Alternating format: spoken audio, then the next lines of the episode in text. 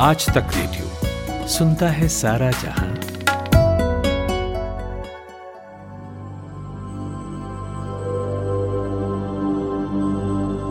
मैंने हांगकांग का एक वीडियो देखा एक न्यूज साइट पर, जिसमें वहां के टॉप कोरोना वायरस डॉक्टर हैं यूहेन क्वाक यंग। वो बता रहे हैं कि कैसे उन्होंने कुछ इंटरेस्टिंग चीजें की अपने देश में और वायरस पर काबू पाया है। वहां एक्चुअली इस बात का इंतजार नहीं करते कि कोविड पेशेंट की तबीयत ज्यादा खराब हो और फिर उसको हॉस्पिटल में भर्ती करें। वहां हर कोविड पॉजिटिव को हॉस्पिटल में आइसोलेशन में रखते हैं। उसे दवाइयों का कॉकटेल दिया जाता है ताकि उसके अंदर से वायरस को हटाया जा सके पूरी तरह से। उस पर एक्सपेरिमेंट भी किए जाते हैं, ट्रायल भी किया जाता है उस पर दवाइयों का, और सारे मरीजों का एक प्रॉपर रिकॉर्ड रखते हैं ताकि कम से कम जो हल्के सिम्टम्स वाले लोग हैं उनको 11 से 16 दिन के भीतर ही हॉस्पिटल से भेज दिया जाए, और इससे जो हॉस्पिटल टाइम होता है वो 5 दिन कम हो जाता है। साथ ही वो लोग मास्क तब से यूज कर रहे हैं जब 2003 में सार्स आया था, जो सबसे बड़ी चीज है और सबसे इम्पोर्टेंट भी और सीखने लायक भी।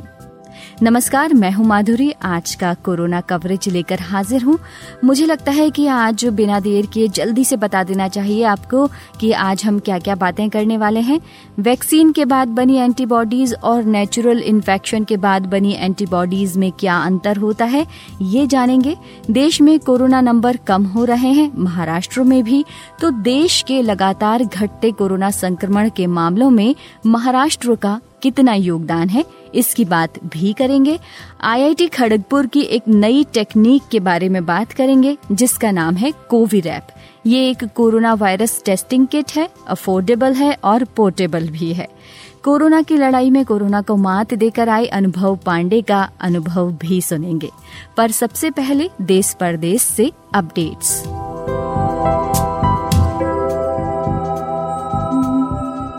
पिछले 24 घंटों में कोरोना वायरस के 54,366 नए मामले सामने आए हैं। इसी के साथ भारत में कोविड-19 के कुल मामलों का आंकड़ा 77,61,312 पहुंच गया है। सीरम इंस्टीट्यूट ऑफ इंडिया दुनिया भर में 5 कोरोना वायरस वैक्सीन की 10 करोड़ खुराक तैयार कर रहा है, जिसमें सीईओ आधार पूनावाला ने कहा है कि 2021 की शुरुआत तक हर तिमाही में कम से कम एक वैक्सीन लॉन्च करने की योजना बनाई गई है। Drug controller general of India ने भारत बायोटेक की कोरोना वैक्सीन के तीसरे चरण के ट्रायल की इजाजत दे दी है।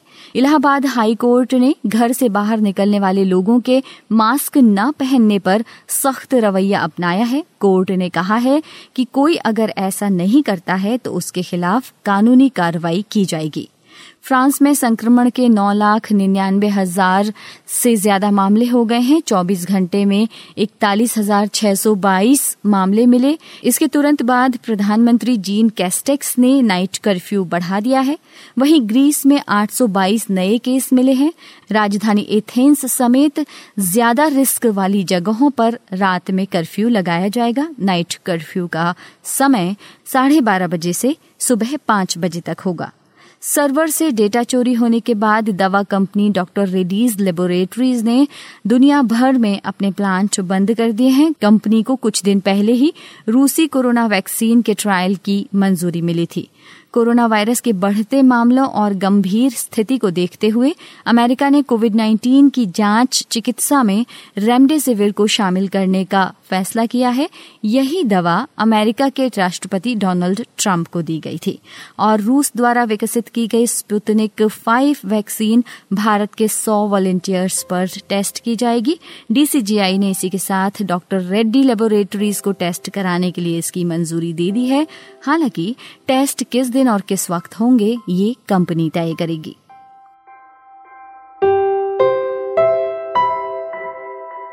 यूएसए में तीसरी प्रेसिडेंशियल डिबेट हुई। जो बाइडेन ने अमेरिकी प्रेसिडेंट डोनाल्ड ट्रम्प को कोरोना के मुद्दे पर बहुत घेरा। उन्होंने कई इल्जाम लगाए। उन्होंने कहा कि ट्रम्प के पास कोविड से लड़ने का कोई प्लान नहीं है। ऐसा व्यक्ति जो कोविड से हुई मौतों का जिम्मेदार है वो कैसे प्रेसिडेंट बन सकता है। एक बात और उन्होंने कही कि कोरोना वायरस के साथ जीना सीखना नहीं, बल्कि हम लोग तो इसके साथ मर रहे हैं। उधर डोनाल्ड ट्रम्प ने कहा कि कोरोना वैक्सीन तैयार है और कुछ ही हफ्तों में आ रही है। वेल, कोरोना वायरस यहाँ भी चुनाव में छाया हुआ है और हमारे देश में भी यही हाल है। बीजेपी ने बिहार में जो कल अपना मैनिफेस्टो दिया उसमें कोरोना वायरस वैक्सीन पूरे बिहार को दिए जाने का वादा किया। मध्य प्रदेश के मुख्यमंत्री शिवराज सिंह चौहान और तमिलनाडु के मुख्यमंत्री पलानी स्वामी ने कहा कि एक बार कोरोना वैक्सीन उपलब्ध होने पर राज्य के सभी नागरिकों को इसे मुफ्त में लगवाया जाएगा। लेकिन मेरे दिमाग में वैक्सीन के साथ ही एक और चीज आती है, एंटीबॉडीज। और एक सवाल जहन में आ रहा है कि वैक्सीन के बाद बनी एंटीबॉडीज और नेचुरल जब इन्फेक्शन होता है, संक्रमण होता है, उसके बाद आपकी बॉडी में बनी एंटीबॉडीज में क्या अंतर होता है? इस सवाल का जवाब जानने को मैंने बात की डॉ चंद्रकांत लहरिया से। डॉक्टर साहब एपिडेमियोलॉजिस्ट हैं, तो उनसे बेहतर तो इस विषय पर कौन बता पाएगा। लेकिन पहले जानना होगा कि ये जो एंटीबॉडीज को लेकर गफलत चल रही है कि एंटीबॉडीज कितने वक्त तक रहती हैं, और कई बातें इस मामले में सामने आई हैं अलग अलग तरह की, तो डॉक्टर साहब आप ही बताएं। इस सवाल के जवाब देने के लिए मैं थोड़ा संदर्भ की बात करूंगा कि हम जब एंटीबॉडीज की बात करते हैं तो क्यों कर रहे हैं।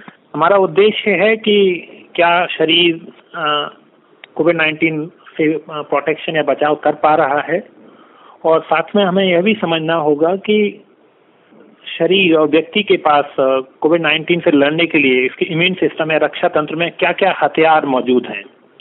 उनमें से एक हथियार एंटीबॉडी है, लेकिन उसके अलावा बाकी हथियार भी होते हैं।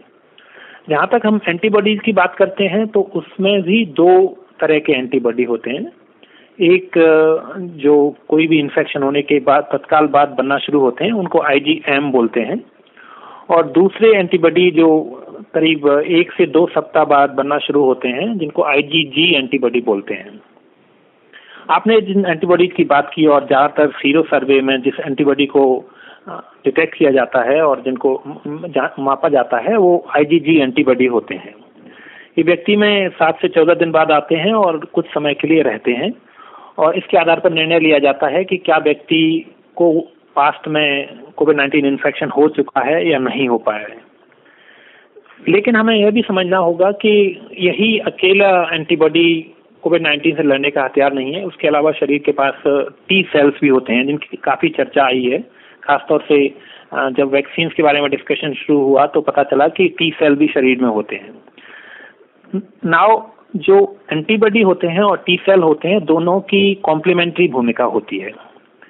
एंटीबॉडी इमीडिएटली लड़ने में सहायता करते हैं, लेकिन जैसे ही कुछ समय गुजरता है, या सिर्फ कोविड-19 के लिए नहीं, बाकी सारी बीमारियों के लिए भी सत्य है कि एक बार व्यक्ति को इन्फेक्शन होता है तो शरीर में एंटीबॉडी बनना शुरू होते हैं, और उसके बाद समय गुजरने के साथ धीरे धीरे इनकी मात्रा कम होती चली जाती है। बाकी बीमारियों में देखा गया है कि एक बात कही जाती है, वो होता है प्रोटेक्टिव लेवल ऑफ एंटीबॉडी, जो डिफाइंड होता है कि इतना लेवल ऑफ एंटीबॉडी होना चाहिए तो व्यक्ति सुरक्षित रहेगा। जैसे हेपेटाइटिस की बीमारी में ऐसा होता है, लेकिन अभी कोविड-19 के संदर्भ में वो प्रोटेक्टिव लेवल ऑफ एंटीबॉडी नहीं पता चला है। ज़्यादातर देखा गया है, कुछ जो स्टडी की गई थी कि करीब 60 दिन तक व्यक्ति में एंटीबॉडी डिटेक्टेबल होते हैं, लेकिन उसके बाद उनकी संख्या गिरने लगती है। कुछ नई स्टडीज में 90 दिन निकला है, लेकिन अभी तक इस बात पर कोई निष्कर्ष नहीं निकला है कि क्या एंटीबॉडी पूरी तरह गायब हो जाने के बाद भी व्यक्ति प्रोटेक्टेड रहता है या नहीं रहता। हम प्रोटेक्टिव लेवल ऑफ एंटीबॉडी नहीं जानते हैं। तो सबसे पहली बात मैं कहना चाहूँगा कि जब एंटीबॉडी का डिटेक्ट होना एक जरूरी और एक महत्वपूर्ण प्रक्रिया है, लेकिन इसका पूरी तरह से गायब हो जाना फिलहाल चिंता का विषय नहीं है, क्योंकि अभी देखा गया है कि एंटीबॉडी के अलावा टी सेल भी व्यक्ति के शरीर में इन्फेक्शन के बाद डेवलप होते हैं, और ये टी सेल्स और इनमें से कुछ मेमोरी सेल्स होते हैं, इनकी संख्या इतनी कम होती है, गिनी चुनी 50, 100 या 200 होती है। लेकिन इनकी खास बात होती है टी सेल्स की कि अगर व्यक्ति को दोबारा से इन्फेक्शन होगा तो एकदम से तैयार हो जाती हैं और मल्टीप्लाई करने लगती हैं, और व्यक्ति को प्रोटेक्ट हो जाता है। इन दोनों बातों को मिलाकर एक साथ रखें तो इसका मतलब हुआ कि अभी तक के वैज्ञानिक रिसर्च हुए हैं उससे हम कह सकते हैं कि एंटीबॉडी की संख्या गिरती रहती है और कुछ समय बाद लगभग न के बराबर आ जाती है, लेकिन टी सेल की उपस्थिति इस बात का संकेत देती है कि एंटीबॉडी नहीं मिलने के बावजूद भी व्यक्ति कोविड-19 के रीइंफेक्शन से प्रोटेक्टेड रहता है। जी, तो कितने चांसेस हैं कि व्यक्ति फिर से इन्फेक्ट हो जाए? रीइंफेक्शन को समझने के लिए हमें थोड़ा बैकग्राउंड समझना होगा। सबसे बड़ी बात है कि किसी भी व्यक्ति में दोबारा से वायरस को डिटेक्ट हो जाना मात्र ही रीइंफेक्शन का संकेत नहीं है। अभी तक देखा गया है कि चूंकि ये वायरस नाक और गले के माध्यम से शरीर में जाता है और जो व्यक्ति बीमारी से रिकवर हो जाता है, यह बहुत संभावना है कि वायरस की कुछ मात्रा उसके नाक और गले में, चाहे वो डेड वायरस हो, वो पड़ी रह सकती है और कुछ समय बाद अगर व्यक्ति को किसी अन्य वजह से कॉफ, कोल्ड या फीवर हो जाए और उसके चलते अगर उसकी दोबारा से जांच की जाए तो यह पूरी तरह संभव है कि उसमें कुछ वायरस जो कोविड-19 वायरस है मिल जाए और वो पॉजिटिव आ जाए, लेकिन इसको रीइंफेक्शन नहीं माना जाता है। Okay. अभी तक जो रीइंफेक्शन की डेफिनेशन है उसके तहत माना गया है कि जब भी व्यक्ति में जांच की जाए तो उस वायरस का जेनेटिक सीक्वेंस किया जाए और दोनों वायरस को, जो पहले मिला था और बाद में मिला है, का जेनेटिक सीक्वेंस डिफरेंट होना चाहिए। दुनिया में ऐसे ज्यादा केसेस नहीं आए, अब तक करीब 2 और 3 केस ही रीइंफेक्शन के आए हैं, जिनमें पहले इन्फेक्शन में वायरस का जेनेटिक सीक्वेंसिंग किया गया था और दूसरे इन्फेक्शन में वायरस का जेनेटिक सीक्वेंसिंग किया गया था और दोनों पूरी तरह अलग पाए गए और कहा गया कि ये नए इन्फेक्शन है। भारत में अब तक ऐसा कोई केस रिकॉर्ड नहीं किया है। हालांकि कुछ समय पहले कुछ चर्चाएं आई थी, लेकिन जो संपूर्ण प्रक्रिया है कि पहले वायरस का जेनेटिक सीक्वेंस पता होना चाहिए और दूसरे का पता होना चाहिए, तभी उसको रीइंफेक्शन कहते हैं। तो यदि अब तक सारी दुनिया से जो 3 केस आए हैं, जबकि पूरी दुनिया में करीब 40 मिलियन या 4 करोड़ केस आ गए हैं, तो उस पर नजर डालें तो कह सकते हैं कि जो रीइंफेक्शन की संभावना बिल्कुल नगण्य है। बात साफ है, 3 रीइंफेक्शन के केसेज और दूसरी तरफ 4 करोड़ कुल केसेज, तो इसके आधार पर कोई भी निर्णय नहीं लिया जा सकता, लेकिन मोटे तौर पर कहा जा सकता है कि रीइंफेक्शन की संभावना बिल्कुल कम है। जो नेचुरल इन्फेक्शन के बाद में एंटीबॉडीज हमारी बॉडी में बनती हैं और वैक्सीन के बाद जो एंटीबॉडीज बनती हैं, उनमें क्या डिफरेंस होता है? आपने ये बहुत अच्छा सवाल पूछा है। निश्चित रूप से एक बात वैज्ञानिक रूप से सिद्ध हो चुकी है, जो केवल न केवल कोविड-19 के लिए है बल्कि अन्य इन्फेक्शन के लिए भी मानी जाती है, कि नेचुरल इन्फेक्शन से जो एंटीबॉडी बनती हैं उनकी संख्या और मात्रा तुलनात्मक रूप से कम होती है और उनके बनने का तरीका डिफरेंट होता है। लेकिन जो वैक्सीन्स होती हैं उनको खासतौर से इसीलिए विकसित किया जाता है कि व्यक्ति के शरीर में अधिकतम मात्रा में एंटीबॉडी विकसित हों और वो वाली एंटीबॉडी विकसित हों जो व्यक्ति को उस बीमारी से, जिसके लिए वैक्सीन लगाई जाएगी, उसके लिए बचाव करेंगी। नेचुरल इन्फेक्शन से इम्यूनिटी डेवलप होती है, वो व्यक्ति के शरीर को उसी समय जब इन्फेक्शन हो गया है और शरीर पहले से ही उस वायरस से लड़ रहा है तब डेवलप की जाती है, तो उतना समय नहीं मिलता है और उनकी मात्रा कम होती है और शरीर को अन्य तरीकों से लड़ना पड़ता है। लेकिन वैक्सीन खासतौर से उन हिस्सों को इस्तेमाल करते हैं जिनसे अधिक संख्या में एंटीबॉडी बने, एक बात। दूसरा, वैक्सीन का एक सिद्धांत होता है, उस सिद्धांत के तहत उनको इस तरीके से लगाया जाता है कि मैक्सिमम बेनिफिट मिले, उसको वो कहते हैं प्राइम एंड बूस्ट। अभी आपने सुना होगा कि ज्यादातर वैक्सीन कोविड-19 के खिलाफ जो बन रही है उनको 2 खुराक और डोज में दिया जाएगा जी। पहला डोज वैक्सीन का दिया जाता है, उसका काम होता है प्राइमिंग, और वो डोज शरीर को वायरस से प्राइम करता है। उसका मतलब हुआ कि उस वैक्सीन को दिया गया, शरीर समझा, धीरे धीरे उसके लिए एंटीबॉडी बनाना शुरू किया, शरीर का तंत्र चालू हुआ और शुरू हो गया और समझ लिया कि ये तो बाहरी तत्व है, इसके खिलाफ हमें कुछ करना होगा। और जब वो शरीर का सिस्टम एक्टिवेट हो जाता है, जिस प्रक्रिया में चाहे वो नेचुरल इन्फेक्शन हो या वैक्सीन हो, करीब 14 से 28 दिन लगते हैं, और जब वो मैक्सिमम एक्टिवेट होता है उस समय हम वैक्सीन में एक दूसरा खुराक दे देते हैं, उसको बूस्ट डोज बोलते हैं। उसका फायदा होता है कि शरीर पहले से ही समझ गया था कि एक फॉरेन एंटीजन है, इसके से हमें लड़ना है और सारा सुरक्षा तंत्र एक्टिव हो चुका था, और उस स्थिति पर दूसरा डोज मिलते ही वो सुरक्षा तंत्र पूरे भली भांति काम करने लगता है और काफी अच्छी संख्या में एंटीबॉडी बनाता है। और ऐसा करने पर प्राइम बूस्ट अप्रोच फॉलो करने पर जो एंटीबॉडी का स्तर होता है वो नेचुरल इन्फेक्शन से कई गुना ज्यादा होता है। इसके अलावा वैक्सीन्स में कुछ और ऐसी चीजें भी होती हैं जो टी सेल इम्यूनिटी को स्ट्रेंथन करती हैं और मेमोरी या बूस्टिंग सिस्टम को एक्टिवेट करती हैं। संक्षेप में कहें तो माना जाता है और ऐसा रहता है ज्यादातर वैक्सीन्स में कि वैक्सीन के माध्यम से पैदा की गई इम्यूनिटी में एंटीबॉडी लेवल अधिक होता है, लंबे समय तक रहने की संभावना रहती है और मेमोरी या याददाश्त भी ज्यादा रहती है। तो जब भी व्यक्ति का शरीर नेचुरल इन्फेक्शन का फेस करेगा तो संभावना है कि एक तो तत्काल एक्टिवेट हो जाएगा, अच्छा रिस्पांस देगा और व्यक्ति का प्रोटेक्शन। तो इसलिए हमें वैक्सीन पर काफी आशाएं हैं क्योंकि वैक्सीन ही एक तरीका है जिससे इस पैंडेमिक को तेजी से कंट्रोल किया जा सकता है। और अब एक बार महाराष्ट्र विजिट करते हैं दीपू राय के साथ। Deepu ji India Today group के डेटा जर्नलिस्ट हैं। दीपू जी, महाराष्ट्र में लगातार कोरोना वायरस के एक्टिव केसेस में गिरावट आ रही है, डेली दर्ज होने वाले जो मामले हैं वो भी कम हुए हैं, उधर पूरे देश में भी कमी दर्ज की गई है, डेली केसेस में भी देखा जाए और एक्टिव केसेस में भी देखा जाए, तो इसमें महाराष्ट्र का कितना बड़ा हाथ है? महाराष्ट्र में केसेस में जो जिस तरह का तेजी से गिरावट आई है उसका अंदाजा इस बात से लग सकता है कि अभी जो नंबर है महाराष्ट्र में वो 1.59 लाख के अराउंड एक्टिव केसेस का नंबर है और ठीक एक महीना पहले ये नंबर 2.75 लाख का था। तकरीबन 1 लाख के आसपास या उससे कुछ ज्यादा की गिरावट देखने में आ रही है एक महीने के भीतर। ठीक है, अगर इसी को रिप्लिकेट करें, इसी ड्यूरेशन में अगर हम इंडिया की बात करें तो इंडिया में जो अभी केसेस हैं वो 7.15 लाख एक्टिव केसेस हैं और लेकिन एक महीना पहले यानी कि 22 सितंबर के आसपास आप देखें तो ये केसेस थे, एक्टिव केसेस 9.16 लाख, तो 2 लाख की गिरावट रफली। तो ये इंडिया में जितना 2 लाख की गिरावट आई है एक महीने में और महाराष्ट्र में 1 लाख की गिरावट, तो इसका सीधा अंदाजा लगा सकता है कि इंडिया की कुल गिरावट में तकरीबन आधा योगदान तो अकेले महाराष्ट्र का है। अब ये गिरावट क्यों आई है इस पर एक अलग सा सवाल है, लेकिन सबसे बड़ी बात की जो डे टू डे के केसेस आते हैं तो उसमें जो लेटेस्ट नंबर्स हैं उसमें टॉप 5 स्टेट्स में महाराष्ट्र नहीं है और महाराष्ट्र की जगह टॉप 5 स्टेट्स में एक्टिव केसेस के मामले में केरल ने ले लिया है। करीब 65% cases, 1502 cases active cases record किए गए हैं अकेले केरला में और महाराष्ट्र टॉप 5 में नहीं है। तो ये एक बड़ा इंडिकेशन है कि आखिर महाराष्ट्र क्यों इस तरह से इतना ज्यादा अचानक कैसे गायब हो गया पूरे से। याद है कि जब स्टार्टिंग के शुरू के महीने या 2 महीने पहले तक, 1 महीने पहले तक महाराष्ट्र टॉप 5 में हुआ करता था इवन एक्टिव केसेस में भी, लेकिन अब वो नहीं है। और इसी तरह से अगर आप देखें तो आप क्यूमुलेटिव नंबर की बात करें कि टोटल एक्टिव केसेस में इंडिया के तो 22% के अराउंड महाराष्ट्र का नंबर आ गया है जो कि 30% के अराउंड हुआ करता था एक्टिव केसेस।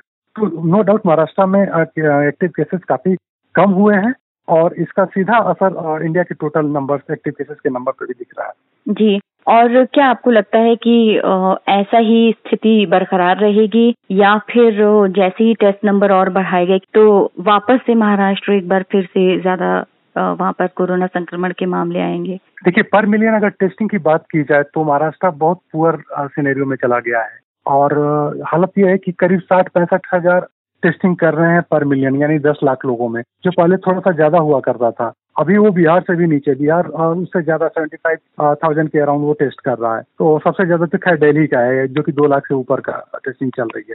लेकिन महाराष्ट्र में टेस्टिंग वाकई कम हुई है और टेस्टिंग एक ऐसा एनिग्मा है एक तरह से कहा जाए इस कोविड में कि सारे नंबर्स उसी को ध्यान में रख करके उसी के अकॉर्डिंगली बढ़ते या घटते हैं। ये एक बहुत बड़ा लिंक है और उसी को लेकर के बहुत ट्रांसपेरेंसी नहीं रहती है।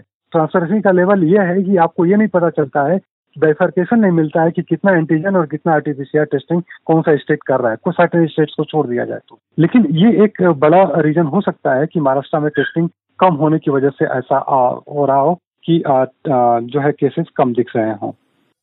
ये थे दीपू राय। कोरोना कवरेज में फिलहाल एक छोटा सा ब्रेक के बाद लौटते हैं। कमाते हैं लेकिन बचा नहीं पाते, बचाते हैं तो उससे कमा नहीं पाते। शेयर की चाल, निवेश का हाल, बाजार का तमाशा, इकोनॉमी की भाषा, बॉन्ड, बीमा, सोना, चांदी, सबकी होती है बात। बचाते रहो नारे के साथ। हर शनिवार मैं यानी नितिन ठाकुर आपकी मुलाकात कराऊंगा आपके मनी मैनेजर से। कोरोना कवरेज आप सुन रहे हैं, मेरा नाम है माधुरी। चलिए तो अब बात करते हैं आईआईटी खड़गपुर ने जो एक नई टेक्निक इजाद की है उसकी। एक नया टेस्टिंग किट बनाया है कोवी रैप, जो सस्ता और किफायती है। हालांकि इसके द्वारा किए गए टेस्ट की एक्यूरेसी यानी सटीकता थोड़ी सी कम रहेगी, पर शायद बहुत ज्यादा अंतर ना हो। हमारी साथी खुशबू ने बात की प्रोफेसर सीमा चक्रवर्ती से, जो मैकेनिकल इंजीनियरिंग के प्रोफेसर हैं, कोवी रैप बनाने वाली टीम के सदस्य हैं। खुशबू ने पूछा कि ये कैसे काम करता है कोवी रैप।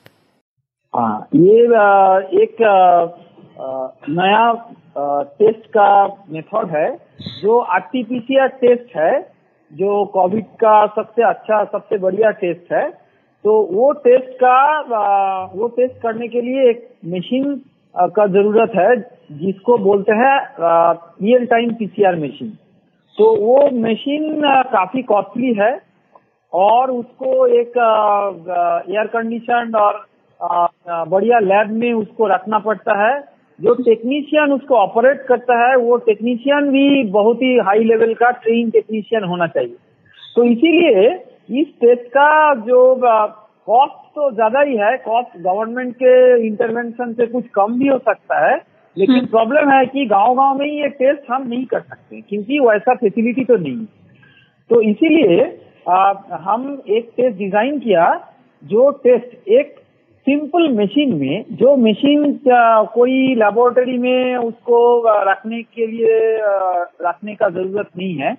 वो मशीन एक छोटा बॉक्स है जो कहाँ भी आप एक टेबल के ऊपर रख सकते हैं और उस मशीन में आप वो सैंपल डालने की बात 1 घंटे के अंदर ये मशीन में वो टेस्ट कंप्लीट हो जाता है।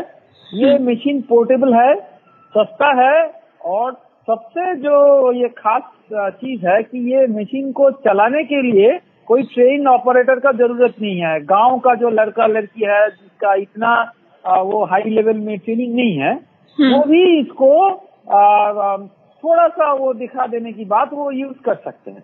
तो सर, जो आरटीपीसीआर टेस्ट होते हैं, रैपिड एंटीजन टेस्ट होते हैं, तो इन सारे टेस्ट से ये वाला किट कैसे अलग है? हाँ, तो आरटीपीसीआर टेस्ट जो है वो टेस्ट के लिए 3 खास स्टेप है।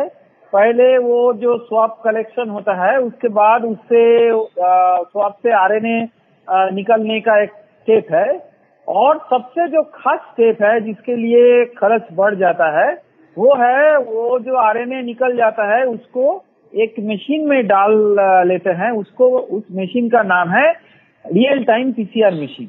तो वो ये मशीन बहुत ही महंगा है और उससे ज्यादा इम्पोर्टेंट है कि ये मशीन को मेंटेन करने के लिए एक बहुत ही बढ़िया जो हाई एंड लेबोरेटरी का जरूरत है और जो टेक्नीशियंस है ये टेक्नीशियंस को भी काफी हाई स्टैंडर्ड टेक्नीशियंस होना चाहिए।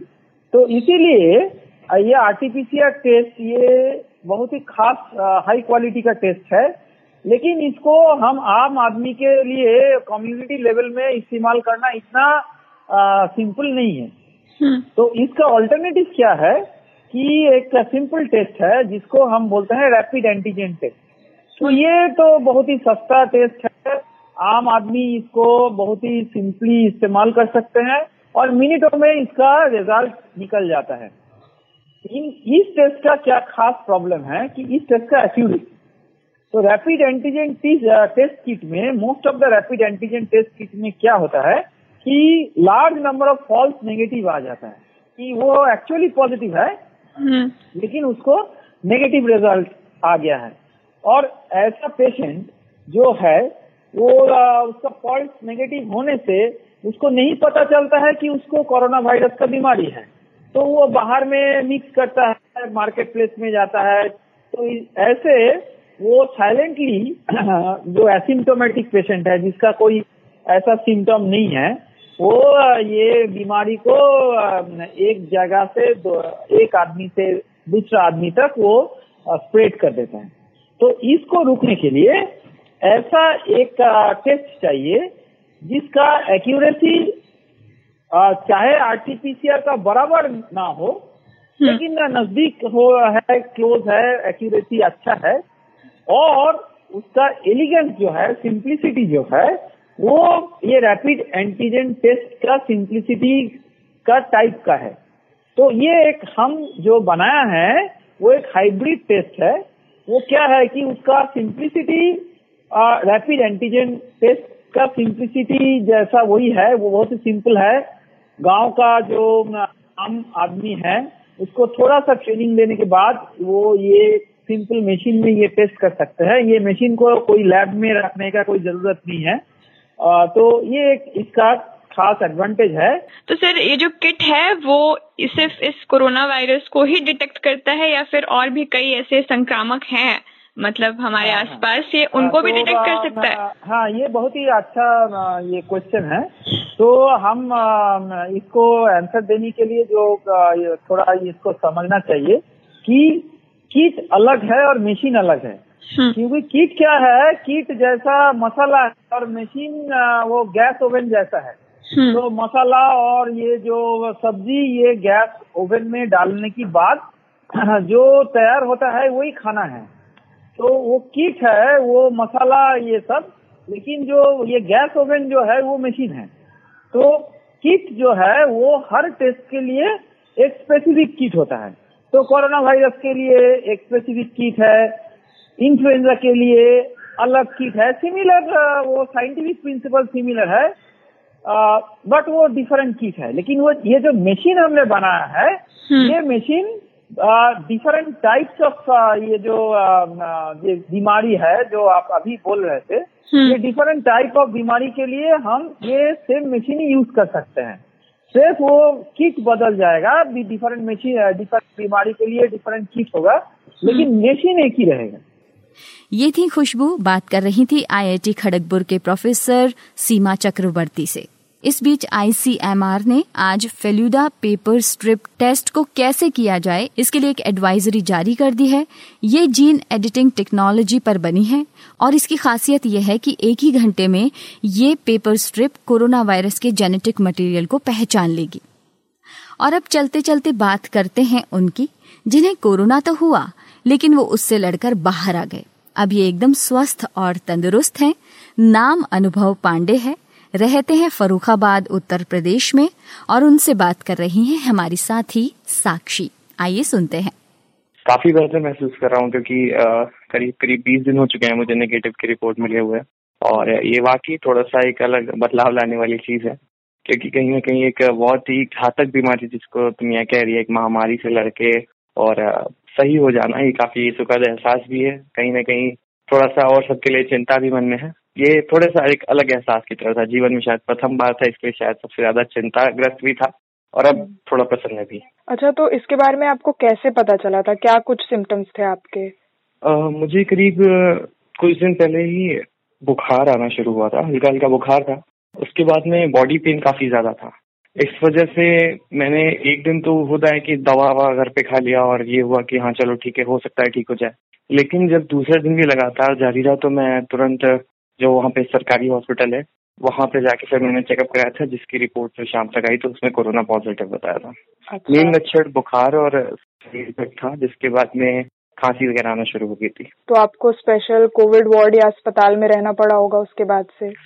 मुझे उसके लिए पूछा गया था, सरकार की तरफ से अधिकारी भी आए थे, लेकिन दरअसल घर पे ही सारी सुविधाएं होने की वजह से फिर मैंने होम आइसोलेशन ही किया था क्योंकि ज्यादातर रश था।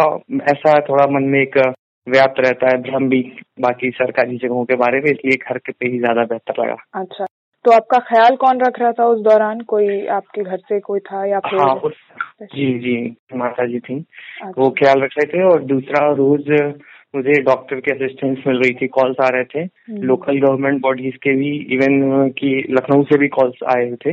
तो कहीं ना कहीं मॉनिटरिंग की जा रही थी। मतलब आपके हिसाब से जो भी सर्विसेज थी, ट्रीटमेंट थे, वो काफी अच्छे थे सरकार की तरफ? हाँ, गवर्नमेंट के लोग काफी हेल्पफुल थे। मुझे जिस दिन पॉजिटिव रिपोर्ट आई थी उसके अगले दिन ही एक सरकारी डॉक्टरों की टीम आई थी जिन्होंने घर वालों का चेकअप किया था और मेरे लिए जो भी मेडिसिन थी उनको प्रिस्क्राइब किया था, फ्री मेडिसिन दी भी थी।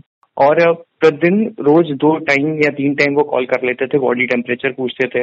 मतलब प्रतिदिन एक तरह से मुझे ये नहीं लग रहा था कि मुझे सरकार ने कहीं किनारे छोड़ा हुआ है, सही था, बेहतर था।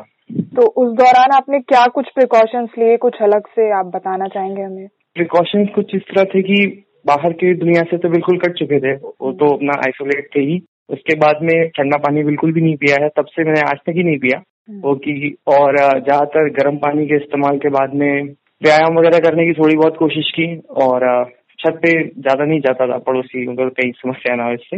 तो इसलिए कुछ चीजें खाने पीने में भी ऐसी चीजें थी जिससे थोड़ा सा दाल वगैरह ये सब, उड़द की, मूंग की दाल, ये सब ज्यादा इस्तेमाल कर रहे थे। तो कुछ ऐसे ही प्रिकॉशंस थे, बाहर की दुनिया से कटे हुए थे और घर में आइसोलेशन था।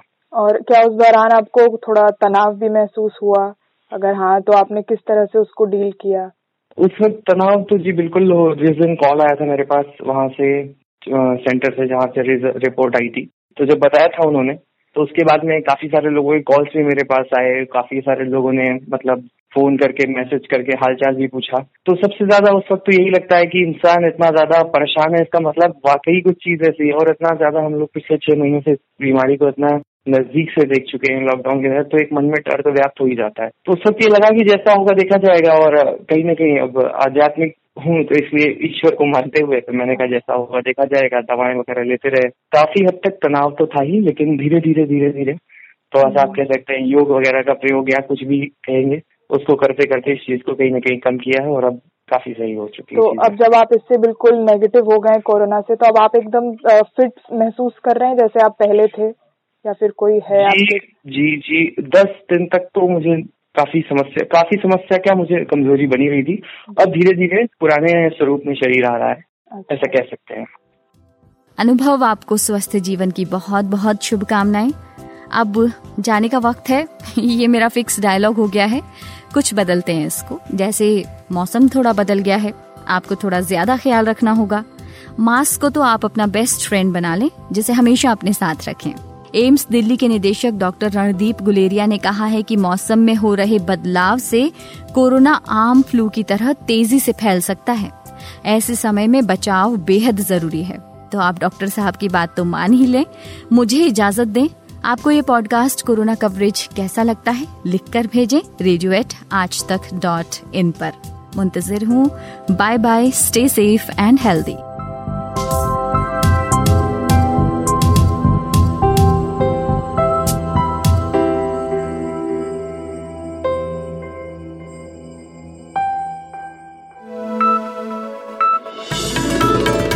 खबरों की हलचल और देश विदेश का मिजाज आप सुन रहे हैं आज तक रेडियो।